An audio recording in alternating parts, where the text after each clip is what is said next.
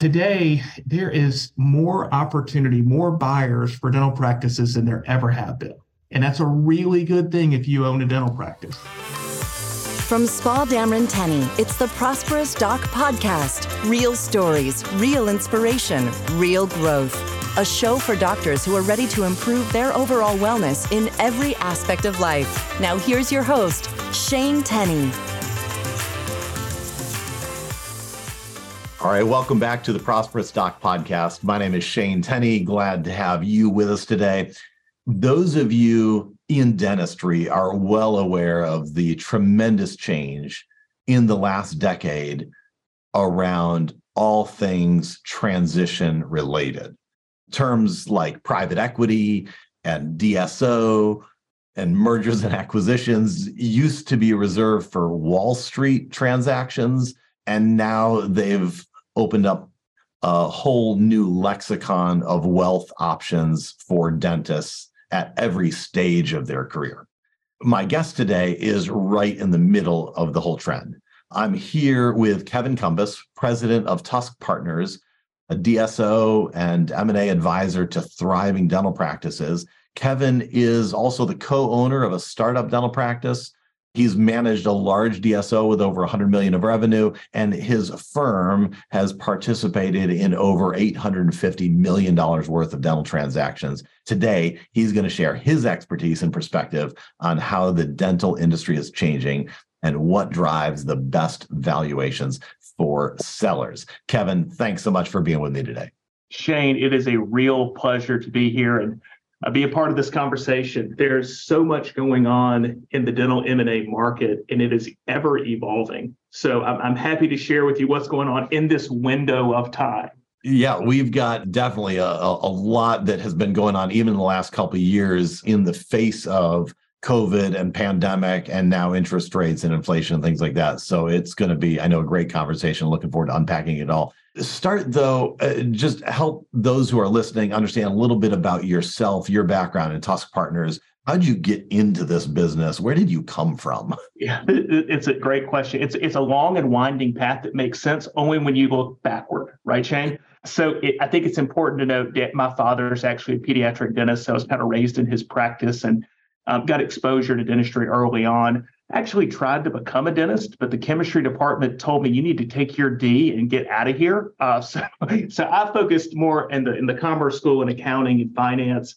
And after graduating undergrad, spent about 10 years in finance and investment banking, both in New York City and down here in Charlotte. I was having a little bit of a, a crisis around my career because in investment banking, you're working with Fortune 100 companies and helping them issue debt to buy back stock. And you're creating accretive events for the shareholders but you're not too close to the people whose lives you're impacting. So you're not really sure who you're working for but the paychecks are really big and you work really late hours and you're learning a lot. But i was not satisfied with that type of work and was sharing this with my father and he said man there are dental brokers out there that are helping dentists sell their life's work. Maybe you want to get involved in that world reached out to a local dental broker here in Charlotte. He was foolish enough to say, Why don't you come on board? And I spent four years living in that world. And it was so rewarding to help dentists to monetize their life's work. It, these are these transactions yes they're financial yes many times there's operational matters that need to be considered such as post-sale employment but they're very emotional as well and that's the side of the work that i really like and, and that that i've really grown to enjoy so broker dental practices for four years. We started selling practices to Heartland Dental Care, and that's when the light bulb came on for me. I saw how value was being created in scale in private equity backed DSOs. And it's no secret today how they make most of their money, and it's buy low and sell high through the arbitrage, right? We talked about multiples and even I'm sure we'll get to all that stuff a little bit later. But the whole premise here is I'm going to buy your practice for four times your EBITDA. I'm going to sell my business for 12 times my EBITDA. I'm going to make eight turns on it. So, so anyway, light bulb came on, got involved in the DSO space, worked in operation and business development for affordable dentures. Again, foolish Kevin. Here I am thinking I've got all the information in the world. I want to go out and build my own group. Left the comfort of a cushy job and uh, struck out on the entrepreneurial journey built a dental practice from scratch. I don't recommend doing this. This is foolish. I'm not a dentist. I couldn't control revenue. Really dumb idea. Got it out of the ground, ended up growing it to about 1.4 million over three years and sold it. I learned a lot of empathy for dentists, respect for my father. And I think the lessons were more valuable than the dollars I made. But what I really learned there was it's hard. It, business ownership and dental practice ownership is hard.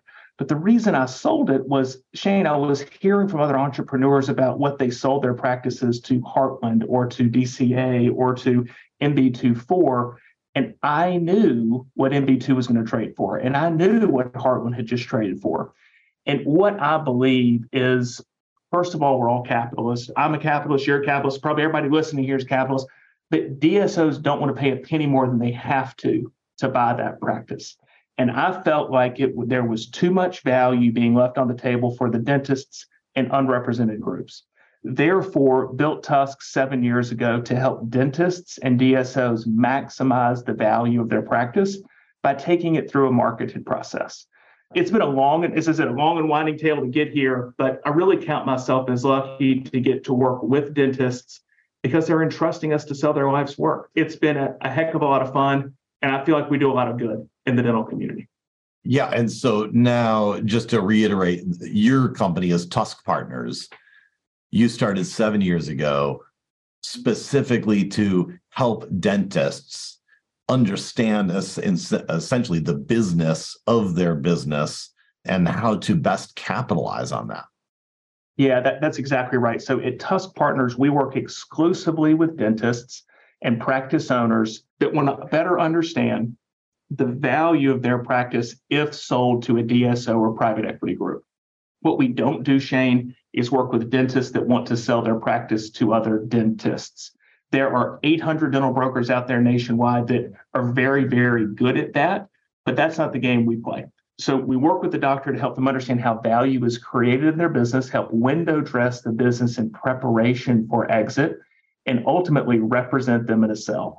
We work exclusively for the seller each and every time. We work nationwide across all specialties and have uh, closed about $850 million worth of transactions over these seven years. Let's start there. I know some folks listening have good business brains, um, good capitalists. They've thought about this, they've talked to others, and some folks don't. And so my experience is it's always best to start and assume that people don't have a strong working knowledge. Can you start with kind of the legacy of the dentistry business from decades past, which is the provider who builds a reputation in community for 20, 30 years and then realizes there's soreness in the neck, there's soreness in the shoulders, the fingers have arthritis, it's time to get out. And historically, the MO has been find some younger person that can come in and pick up the brand. Talk a little bit through that and then maybe pause right before because I, I want to follow up with then just even unpacking what is a DSO and where do they come from? Sure. So it's hard to believe that just 15 short years ago, there weren't that many options for dentists when it came to the sale of their business. They would say, so when we were brokering practices, the dentist would call, we'd say, let's take a look at your business, let's run some numbers, and, and, and we'd put a value on that business. And the valuation almost always came in at somewhere between 75 to 85% of collections. And, and that is because that's the dollar amount that a bank would lend a dentist that wanted to buy a dental practice. It had nothing to do with supply and demand. It had nothing to do with traditional Wall Street metrics, nothing to do with cash flow. I look at it as an artificial ceiling on practice valuation that was driven exclusively by the dentist's available capital. Like what would a bank lend them? So when you wanted to sell a dental practice, you would post a listing and hope and pray that a dentist would come by over the next year, two, or three and hopefully want to buy your practice. If you were in a rural area, that was really, really hard. If you were a specialist, it was even harder. And you heard regularly of endodontists and periodontists at the end of their career locking the door, throwing away the key, and going to enjoy their retirement and getting no value for their practice because there wasn't another doctor who wanted to buy it. So that that was the world 15 short years ago. Right. Yeah. And so in some ways it worked It worked for a couple sure. decades. But what then clearly there were there were shortcomings, whether you're, as you point out, whether you're in a unique area geographically, when you're whether you're in a unique area by specialty, there were challenges. And so along came somebody with a great idea, which gave birth to the next chapter, which was what? Yeah, so let, us call this DSO 1.0. How about that? So, yep. so we'll go with DSO 1.0. We'll kind of put Heartland, the largest DSO in the nation, currently backed by KKR, one of the globe's largest private equity companies. When they came on the scene, their value proposition to the doctor was was Dr. Jones, we'd like to buy your practice and pay you more than any dentist possibly can. That dentist is going to offer you 75% of collections, but we're going to offer you 100% of collections. Oh, by the way, we know you might not be ready to retire, so we'll encourage you to continue to work post sale for three years, pay you a percentage of collections. We'll replace you clinically over time with a new associate and it will give you a nice glide path into retirement. Doesn't that sound great? And dentists were like, this, this does sound great. I love it. And what Heartland was really doing, if you start to kind of peek behind the curtain there, is they were buying practices for three times cash flow in the business. Yes, it equated to 100% of collections, but it was really three times the cash flow that that business created after the doctor had been paid their commission. And what Heartland also knew was that they're valued, their investment bankers were telling them, when we take you to market, we're going to sell you at 10 times. So Heartland, inside of their business, knew buy at three, sell at 10, make seven on every dollar of cash flow we get. This is a business I want to be in. So that that's really where it started. So so Heartland starts it. So I'll, I'll stop there. Yeah, this is I, I can almost remember. I think the first time I heard this in the financial planning firm that we run from a dentist in I don't know maybe it was 2007 or 8 or 9 somewhere there. And, and it was like they had this brochure. Look! And it was amazing. It was the genius of um, I guess the creativity of a capitalistic and entrepreneurial system it was a great solve for a big problem too. So I, I know when, Heartland and, and, DSOs from the from the DSO 1.0 world came out, the next thing you often heard dentists say is, "Oh, that's corporate dentistry," right? And Heartland Dental Care and any of the early business models, they were treated like guys that wore the black hats that rode into town and drank all the whiskey and took all the women. Like they were treated poorly. But what they were doing was actually that they were able to help dentists monetize their life's work more quickly, more efficiently, and, and be ready buyers in most markets where sometimes dentists weren't going to sell their practices at all. The other thing is that they were solving, or that these dentists that are coming out of dental school or residency need a place to work. And Shane, you work with a lot of dentists who I know have associates that come in their practice. And every time I've seen an associate come into a practice, the doctor loses money not and sometimes for two or more years. So the associates were kind of scrambling for work. Doctors, newly minted doctors were scrambling for work. And Heartland's like, we got a place for you to work. So I think it gets overlooked the, the two major problems that Heartland was solving and these DSOs were solving. Yeah, so uh, I think you you led us up to the the doorstep of kind of what the the last couple years have looked like. What have been the changes that you've seen kind of with with DSO 2.0?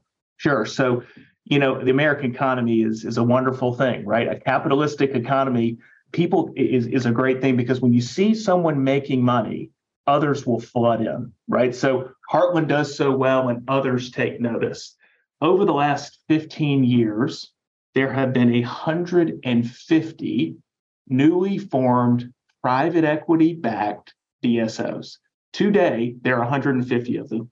We at Tusk have represented clients that have connected with private equity groups and have built their own DSO. So we've helped facilitate many of those transactions as well. What's really cool is that they're all different. So there used to just be one one model. There are 150 models today, and they all vary across culture, operational efficiencies, geography, secret sauce, and maybe most importantly, if you're selling to them, the projected value of the equity inside of that business. I don't want to get too far in the weeds yet, but today there is more opportunity, more buyers for dental practices than there ever have been. And that's a really good thing if you own a dental practice because you have more options than you've ever had. And even if you don't, you know, you kind of swore up and down you never want to sell to a, a DSO or a corporate dentistry outfit, I would encourage everyone to at least get the information about what their practice would be worth in an exit to a DSO compared to an exit to, to a dentist so they can make an informed decision. Yeah, talk a little bit about the you've worked for DSOs, you've helped build them, form them, and you've certainly done transactions with them. I think where my mind is going is talk a little bit about how a DSO, what is it really? If yeah. you have a dentist with a big vision or a thriving practice, or they've got two locations and they say, Kevin, just heard you on the podcast. I came from a conference. I want to build my own DSO, or I've got a buddy I went to dental school with that's over in another town. How, how do we do this? Yeah. So let's start with the legal definition because I think that's really important. There's a lot of misinformation in the market about what a DSO is. So, legally, a DSO is a dental service organization. And all that means is that they have built a regulatory compliant structure in a state that allows non dentists to enjoy cash flow from clinical operations. That's all it means. So, legally, you have, have an entity that lives up top. There's a management services agreement between that entity and the practice, and that practice pays the management entity for services that it provides and the management entity can be owned by non-dentists. So that, that's really all it is. If two dentists want to get together and merge their practices, I would call that a group practice. And truthfully, they don't need a regulatory compliant DSO to do so because they have those three magic initials behind their name. They can do it, right? Only need to build a legally compliant DSO in the event you want Shane Tenny or Kevin Cumbus, two non dentists, to share in the economic benefit of the cash flows from clinical operations.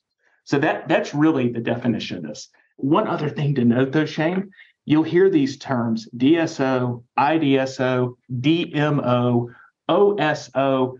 They all mean the same thing. They're just marketing it differently. We're a support organization. We're an ortho support organization. We're an invisible DSO. They're all the same. So don't think that, just know it's all marketing.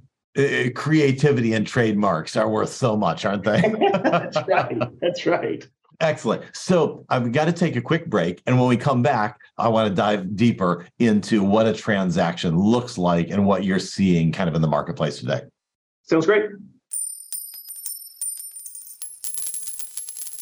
You understand your personal cash flow?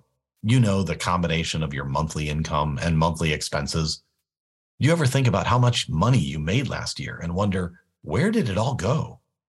Understanding where your money goes today is essential to creating an actionable plan to achieve your financial goals for tomorrow.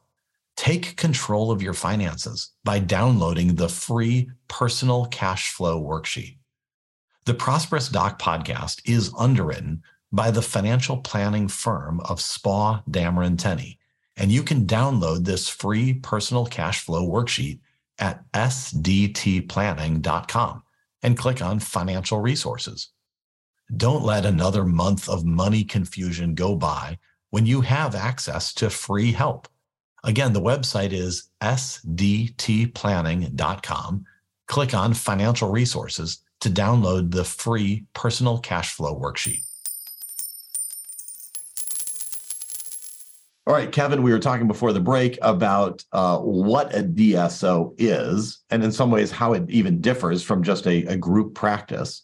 The DSO structure that you and Tusk Partners work so closely with in representing practices that are transitioning or exiting out has created the opportunity that's all around us today what's going on in the marketplace the last couple of years? Yeah. maybe starting even with the the turn of this decade and and pre-covid.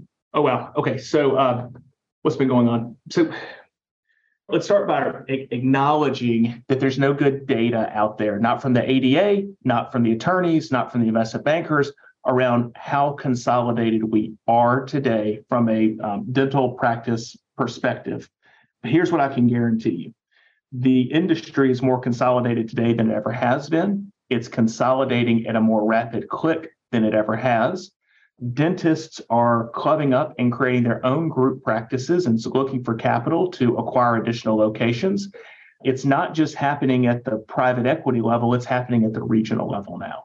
There is consolidation across specialties today that did not exist five years ago. Five years ago, oral surgeons, endodontists, periodontists were really left out in the cold when it came to enjoying the value of their practice like GPs and orthodontists have. Orthos have been involved in this for a long, long time. Smile Doctors was an early, um, early builder of DSOs. So now you've got specialties, specialists in play. You've got 150 private equity backed DSOs out there. You've got local doctors clubbing up and building groups. And all up until our, our little footfall here by the Fed raising all the rates, we had really cheap capital available as well. So what does that build? A, a, a huge demand for dental assets and never enough supply to meet that demand. And when that happens, you see an increase in prices. And we've seen that increase in prices year over year over year. And increase in prices and valuations, despite the fact that it now costs six or seven or eight percent to borrow money instead of two or three percent.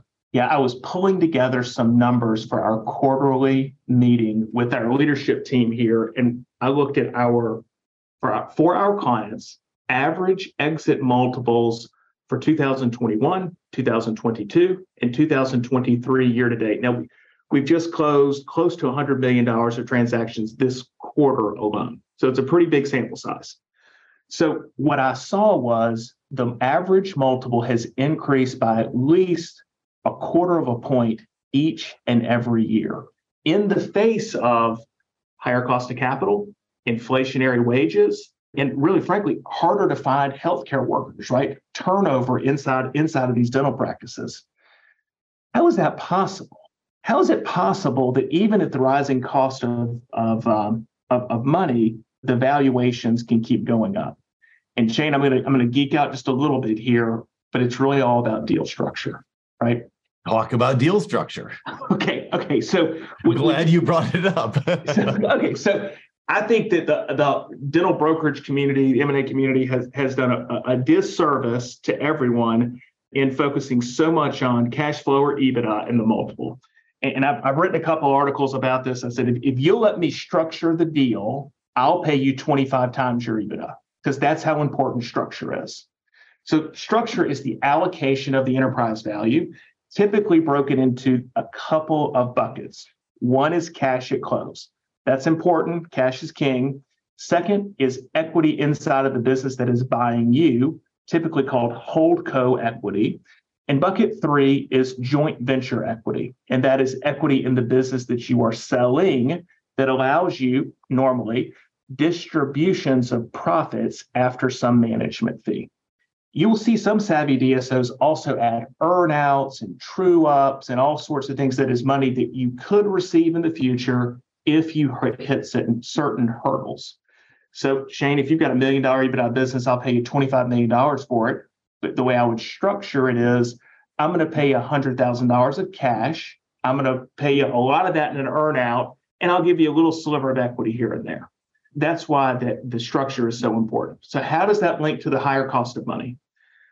In these transactions, most of the cash at close is sourced from the lender it comes in the form of a loan to the DSO, and the DSO then takes the money and pays cash to the seller. As interest rates have gone up and the cost of money has gone up, they've decided to shift the allocation of the purchase price away from cash. So we were seeing deals like 80% cash, 20% equity pre COVID.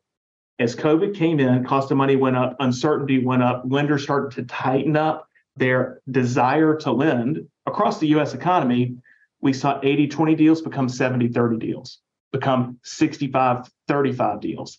And there is now a DSO that I won't name who's one of the most active acquirers in the nation who is putting out offers at 51% cash, 49% equity. I cannot. We see those offers. I'm like, you should not do this deal. You're taking on too much risk in your acquirer. So that, that's why structure is so important and drives total lifetime value of the transaction. And to be clear, I guess to to help define the terms, when you talk about the valuation that someone's being offered or that they accept or or they're moving into, the valuation four times, eight times, ten times, whatever that is, that is kind of referring to the overall structure, of cash and equity. Correct. Always. Right. There's some bad actors out there, Shane, that are saying, let's just take a million dollar EBITDA and just for simple math and base 10 stuff that we wait, wait, you got pause for a second. If you're going to throw down acronyms like EBITDA, what okay. the heck is that? Okay. You you just brought enough. in the big Fair financial voc- vocabulary there. So Fair uh, enough. Yeah. Uh, yeah. So let's do that one. EBITDA, it is an acronym for earnings before interest, taxes, depreciation, and amortization. Okay, let, us let's kind of unpack the why. What what it really is is an is a proxy for operating free cash flow, irrespective of how much debt you have on your business and what that interest rate is, and irrespective of the assets inside of the business and how old they are. Do you have 30 year old ADEC chairs, three month old ADEC chairs, two year old chairs from China? EBITDA doesn't care. And if you bought your business or built it, EBITDA doesn't care because when you buy a business, you get to amortize the goodwill. EBITDA only cares about how much cash flow you're able to produce from that asset. That's all EBITDA is. Right. Perfect. So now that uh, now that our listener understands, when we say EBITDA, we're really talking about the cash flow a business generates.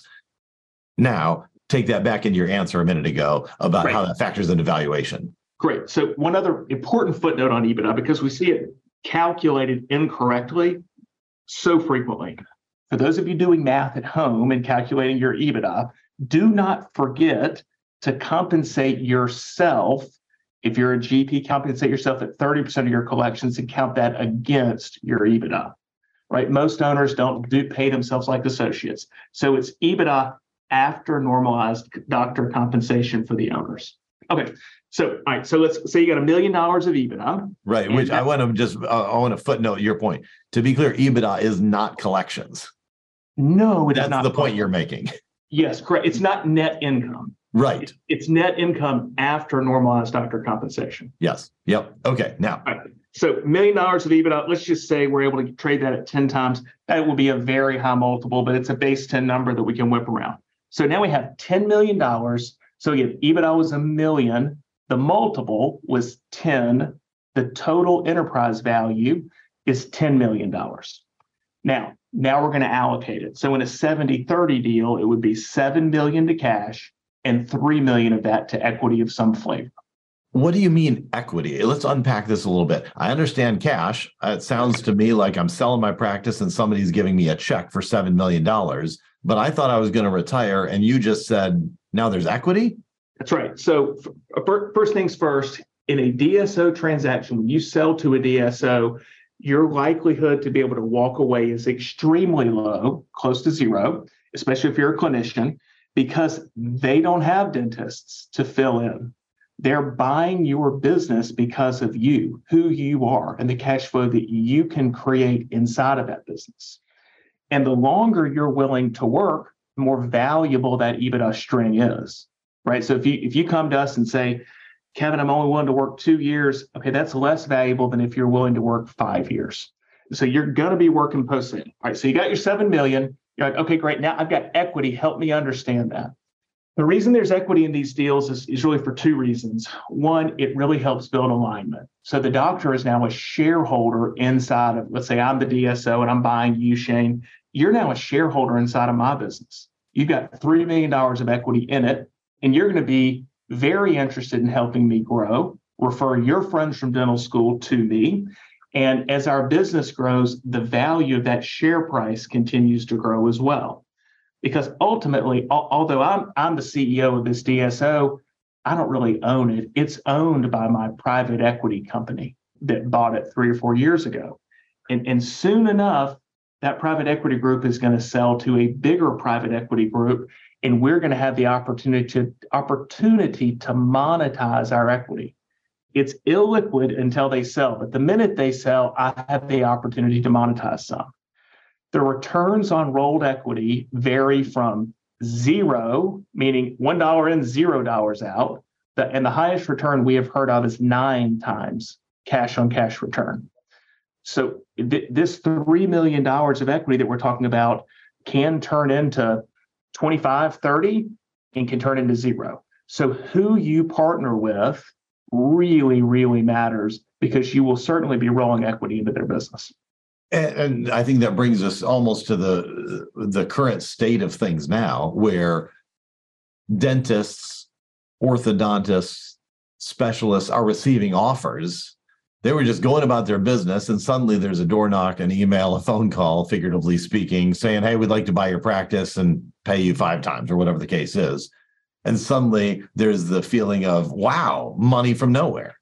Yeah. What do you do then? If you've received this solicitation letter, it's so tempting to call them up and say, Hey, what were you thinking? Is that the right approach? Or how do you know if you're getting an offer from one of the most credible or one of the most competitive uh, so, right. So if, if you're not living in this space every single day, you don't know. There's no way to know. It, it's it's changing and evolving and iterating too quickly.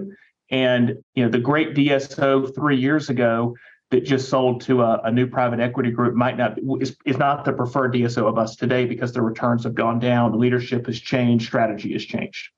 So if you are, and everyone I'm sure is, if you if you've got a business worth its weight in salt, you have received an unsolicited offer. You've received that knock on the door and they're spending a lot of money on airplane rides, red meat, and red wine to entertain you because they really want to buy your business before it is window dressed to sell.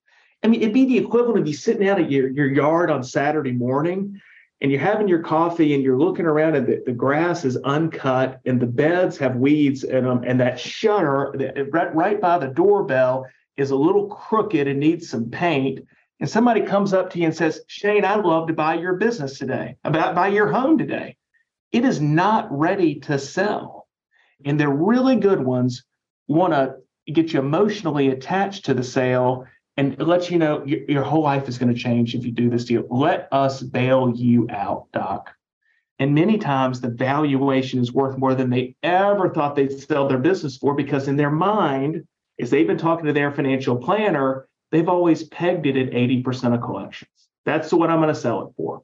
And somebody offers them 150% of collections, and it's where do I sign? If anyone gets that phone call, do not show them your financials. Do not talk with them because there are things you can say that can materially impact the value that they apply in your business. It's tempting to want to have the conversation I can guarantee you when folks have come to us with an unsolicited offer in hand, we increase the value by 40% or more each and every time. And many times they don't go back to the, the, the one that got them interested is not the, the DSO that they decide to choose to partner with. Yeah. And so that's where working with a firm like Tusk Partners, uh, which of course isn't the only one in the country, but it's the one that uh, the, the one that we get to talk about and highlight. You all have the experience. That's where, to your point, the dentist's expertise is in is as a clinician, not a business person, a negotiator, that sort of thing. That is the type of work that you all do. You yeah, have it, relationships, you have awareness of more than just the the approaching DSO. You know who else is out there and what types of deal structures and multiples and things might uh, help them best capitalize on their practice. Yeah, this is this is all we do every day, Shane. I mean, it, it is it is where we we've decided to make our impact. What's funny is when we've onboarded a client and we've got five bidders coming in, we'll tell our clients number one, you're always going to tell the truth when asked a question but there are certain things certain buyers like to hear that will perk their that when they hear hear it they will perk their ears up and they'll say this is the right partner for me. How do i make sure i win this deal? And the way you share that information with an mb2 is different than the way you'd share that information with a heartland. It's different than the way you share that information with aspen or affordable dentures or pick your favorite dso and to be able to help the doctors do that the right way and, and really present their business as irresistible, then educate them on the equity side and say, although I know you love this business, I, I wouldn't put my enemy's money in their equity. So let's use them as a stalking horse to drive up the multiple so we can go back to the rest of the pool of buyers and say, you got to get to this level. I mean, this it's so fun to negotiate all these deals. And then help steer our client to make an informed decision about partnership. The, the best deals that we work on are when the doctors have worked with a firm like yours, know that they have achieved financial independence, and or and know that this deal in the deal they don't have to like squeeze every last ounce of juice out and just take the top offer because they have to. The best deals are the ones who who work with their planner, understand financial independence. If there's a gap, they know what that dollar amount is. And once we've exceeded that gap, they have the luxury of choosing the right partner. And every year, a good sized handful of our clients do not take the top offer. And that makes me feel so good because they're choosing the right partner.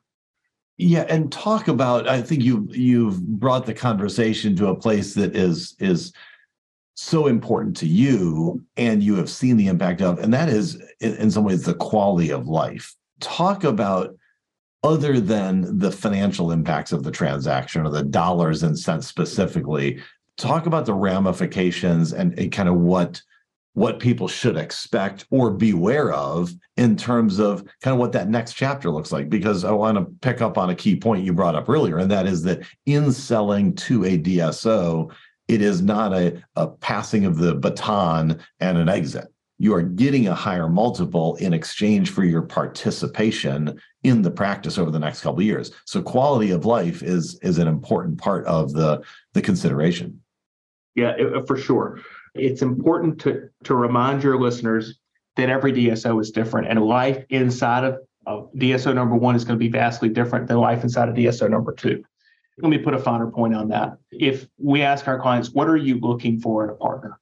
And sometimes the answer goes like this I'm tired of hiring people and firing people. I'm tired of processing payments. I'm tired of dealing with the insurance companies and the Patterson rep and the Schein rep and getting bombarded buy a cone beam. And all I really want to do is come in here at 801, see my patients and leave at 459 and turn my brain off and get focused on the kids and the golf game and the beach house. There's a DSO that can provide you that. Others say, I really like what I'm building. I want a partner who's going to help me help see my vision. I have three locations today. I love my brand. I want to extend it to six more locations.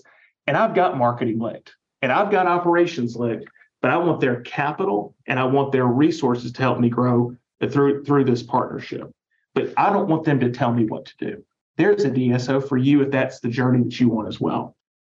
Where we see doctors unhappy post close are the ones that didn't do the work up front with their financial planner. And they thought they knew what their number was. Maybe in some book, maybe some podcast, they were told you need $10 million after debt, taxes, and fees in your nest egg and you'll be good. Well, that person didn't look at their monthly expenses or didn't plan on the trip to Africa or the new car or the divorce or whatever life happens and they sold their business at top dollar just to get to the finish line of financial independence. They didn't understand what they needed post sale, and they're working in their practice to afford their lifestyle longer than they ever wanted to. Because when you're working inside of a business that you built, it's got to be a little bit of a surreal experience. So, those are the unhappy stories we hear of folks that just didn't do the work up front to ensure that this was the right path for them. Yeah, I think such such an important point because there's far more at play here than just the dollar signs. Kevin, I guess to maybe try to land our our our conversation here, somebody who's listening to this and thinking, number one, wow, this is a great conversation, is what I hope they're thinking. And Kevin is really um, uh, the type of person that would be helpful. What are some of the key considerations for someone? Um, and maybe I'll give you two personas either someone who's thinking, yeah, I was thinking of retiring in the next year or two, something like that in the near term anyway. Maybe I've gotten an offer. Or someone who thinks, oh, well, this is interesting. hadn't thought about it before. I thought I was going to have to work till 65. I'm only 48, but maybe I ought to get serious about my business and and I use your phrase window dress it so that in the next three, four, five years, we can go to market. Yep. So if this conversation has piqued your interest, first thing I'd recommend you do is go to our website. We are regularly writing content about this all the time. I think we're pushing blogs out every week these days and have been doing so for seven years. So and the website is Tusk partners.com. So that, that's the first great resource. After doing some reading, or if you just want to pick up the phone and give us a call, you can. But what we'd love to do is help you understand more deeply what the opportunity is and what buyers are looking for. And to Shane's point, what life is like on the other side. One of the foundational principles of this business, Shane, is to help educate the dental community about the options. We love to do that. We're happy to do that. For the doctor who is two to five years away, uh, need to act sooner rather than later because in order to maximize value, you want to be able to commit to a three to five year post sale employment agreement. For the younger doctor, uh, 45 years old, that thinks they've got 10 years left, uh, talk to your advisor and say, hey, I, I, just want to understand financial independence. I want to understand how my assets are working for me. And I want to understand what the gap is to get me there because I, I think we, have done a lot of work for dentists under 40. We just sold a, a business for $16 million for an under 40 dentist who's financially independent as long as he doesn't change his spending habits. And he's working post sale for two years. He's going to change states and go do it again.